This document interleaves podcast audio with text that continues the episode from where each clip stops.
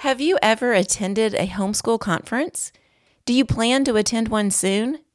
Today, we're discussing five ways to prepare your heart before, during, and after a homeschool conference. Welcome to the Rest in the Homeschool Trench podcast, a place for homeschool mamas seeking to cultivate victorious rest in the midst of daily homeschool battles. I'm your host, Amy Smith, and I want to offer hope that in Jesus we can experience victorious rest.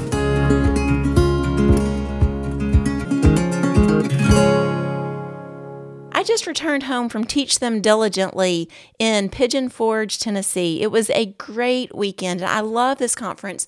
It's been years since I first attended as a parent, and I just love this gift that the Nunnery family has given to the homeschool community. One of my favorite moments this year was sitting in the keynote address by Kirk Cameron, looking across this room of what I estimated to be about 4,000 people listening to a message, worshiping together, seeking the Lord to do what only He can do in our families. As I looked across this crowd and this sea of faces, what I saw was just this group of families who are on a mission. And I know that you and your family are on that mission too to seek the Lord together, to educate the next generation, to lead your children to know the Lord, to love Him, to know how much they are loved by Him, and then to make a difference in the world around them. I loved having conversations with many families, both at the workshops that I led and at our Rest in the Trench booth by the the final day on Saturday afternoon, I sensed a theme in the conversations that I was having. There were two words that stood out in my conversations that I was hearing from people. And those two words were that people were feeling tired. It had been a very full few days. So people were tired and people were overwhelmed. We quickly agreed in my conversations with people that we have this blessing in the homeschool community of so many resources and many voices pouring into us, encouraging us, casting a larger vision of what we can be doing as homeschool families. But along with that blessing, there also comes the potential to become very overwhelmed with all of the possibilities around us. Now, there are many podcast and um, podcast episodes and blog posts out there of, of, practical tips for attending homeschool conference. Of um, you know, even you know, taking along a wagon or a cart of some sort, sort to carry the curriculum that you might buy, because those books can get heavy. Or practical tips of how to take care of your kids while you're sitting in workshop sessions. But in today's episode I want us to focus on how to take care of our hearts as moms in the potential overwhelm that comes along with attending a homeschool conference. Now, these ideas apply whether you're attending an in person conference or a virtual conference online, because this is all about our hearts. So, I have five ideas for us to consider today as we are preparing to protect our hearts during a homeschool conference. Number one, Focus on your vision. It is crucial to remember why you and your family are homeschooling. See, your family is unique. You're going to be in this sea of other families. And what's beautiful about the homeschool community is we're all doing this for a different reason. Now, there are many common themes among us and the reasons why we're homeschooling, but each of our families is unique. And each one of us as parents has the freedom to set the tone for our home. But as we are walking through a curriculum hall, we're looking at all of these different resources around us. It's easy to forget why we as a unique family or homeschooling. So you're going to have to focus on your vision. Now, one thing that focusing on your vision will help you do is going to be to protect your family's budget. So you're going to be walking through an exhibitor hall looking at all of these different ideas, you know, books and curriculums and manipulatives and all of these great resources that you can use. They're, they're all being, um, you know, they're, they're all great. But you need to prepare to say no to some very good options. There's just too many great resources out there for you to be able to use everything that you think your family would enjoy. So focus on your vision. Remember why your unique family is homeschooling, and then filter your decisions for any of your purchases or any of the workshops that you attend. Filter those through the lens of why you are homeschooling. All right, number two, recognize your homeschool season. You need to, remember where you are in this homeschool journey. So, as you're in this sea of faces, all of these families around you, whether it's in person or virtual in some sort of an online community group, everybody is in a different season. We know the danger of comparing ourselves to others, and yet we do it anyway. It's easy to look around at the people around us and think that they've got this all figured out. They know exactly what they're doing. They're not feeling stressed. They're not feeling overwhelmed. But two things about that. One is they might be struggling with some things under the surface that you can't see in their face, but also everybody's in a different season. So recognize where you are. This will go a long way to protect your heart, as you might be tempted to believe that everybody else is in a different place than you are. If you're in a season where you're brand new to homeschooling, recognize that this might be an overwhelming experience as you're seeing all of the possibilities.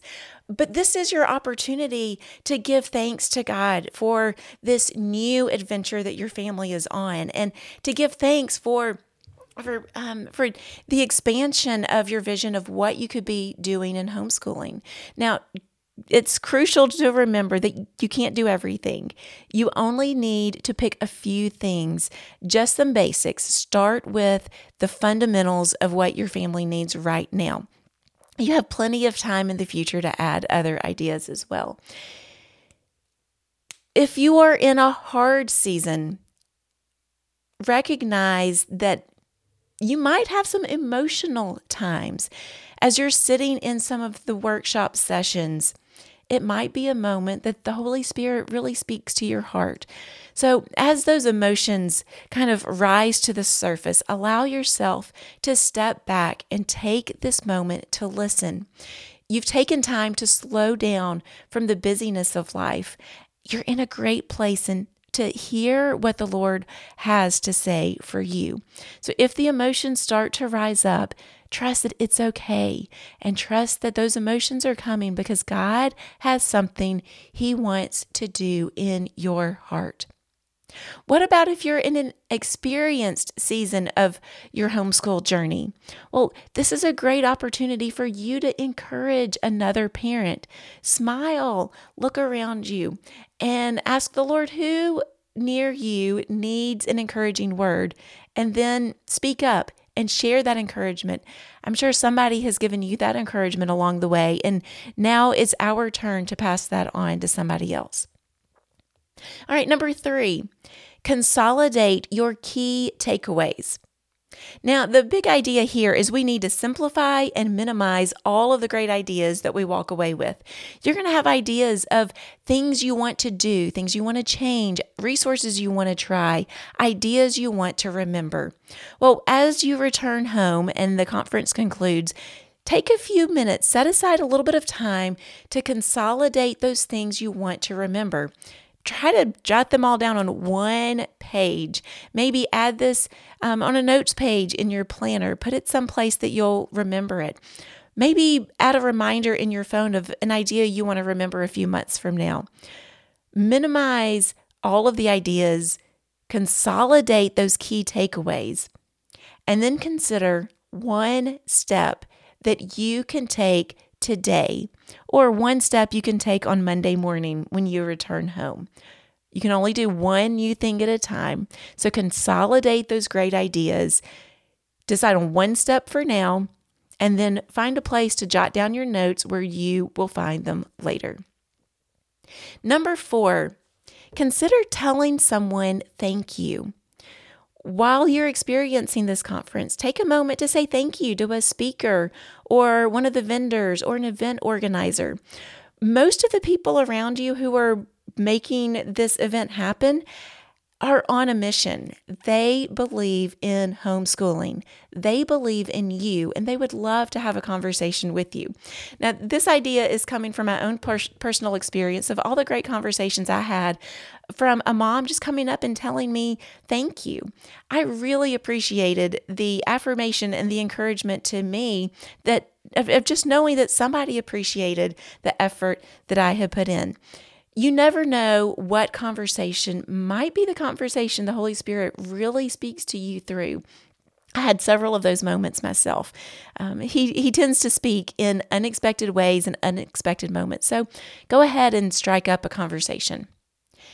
Number five, and this is probably, well, no, this is the most important reminder for our hearts so that we don't fall prey to the overwhelm that can come at a conference. Tip number five is to invite Jesus into your experience. Now, I know this might sound a bit obvious, but if you're anything like me, it's easy to forget. If you're packing to travel, if you're looking through the workshop schedule and making your plan for what sessions you're going to attend, you're making a list of the curriculum you need to be looking for. You're making plans for your children, whether it's activities to keep them busy in a workshop or if you're making plans to leave them at home. In the middle of doing all these things, it's easy to forget that Jesus wants to be a part of this experience. It's easy to forget what the prophet Isaiah told us in Isaiah 30, verse 21. He said, You will hear a voice behind you saying, This is the way, walk in it. The Holy Spirit wants to be that voice. He wants to give you direction. So let's remember to invite Jesus in and ask for his direction for our family's homeschools. Right, today, the one step I want to leave you with, whether you're attending a conference soon, whether you just came home from one, or if it's something that's not in your plan for this season, the one step is to stop for a moment and pray and invite Jesus into your homeschool today and ask for that direction that he's promised in Isaiah. I hope you'll join me next time as we continue seeking to cultivate restful hearts, victorious rest in the midst of our daily homeschool battles. Until then, I pray that you will hear the voice of the Holy Spirit showing you the way in which your family should be walking today.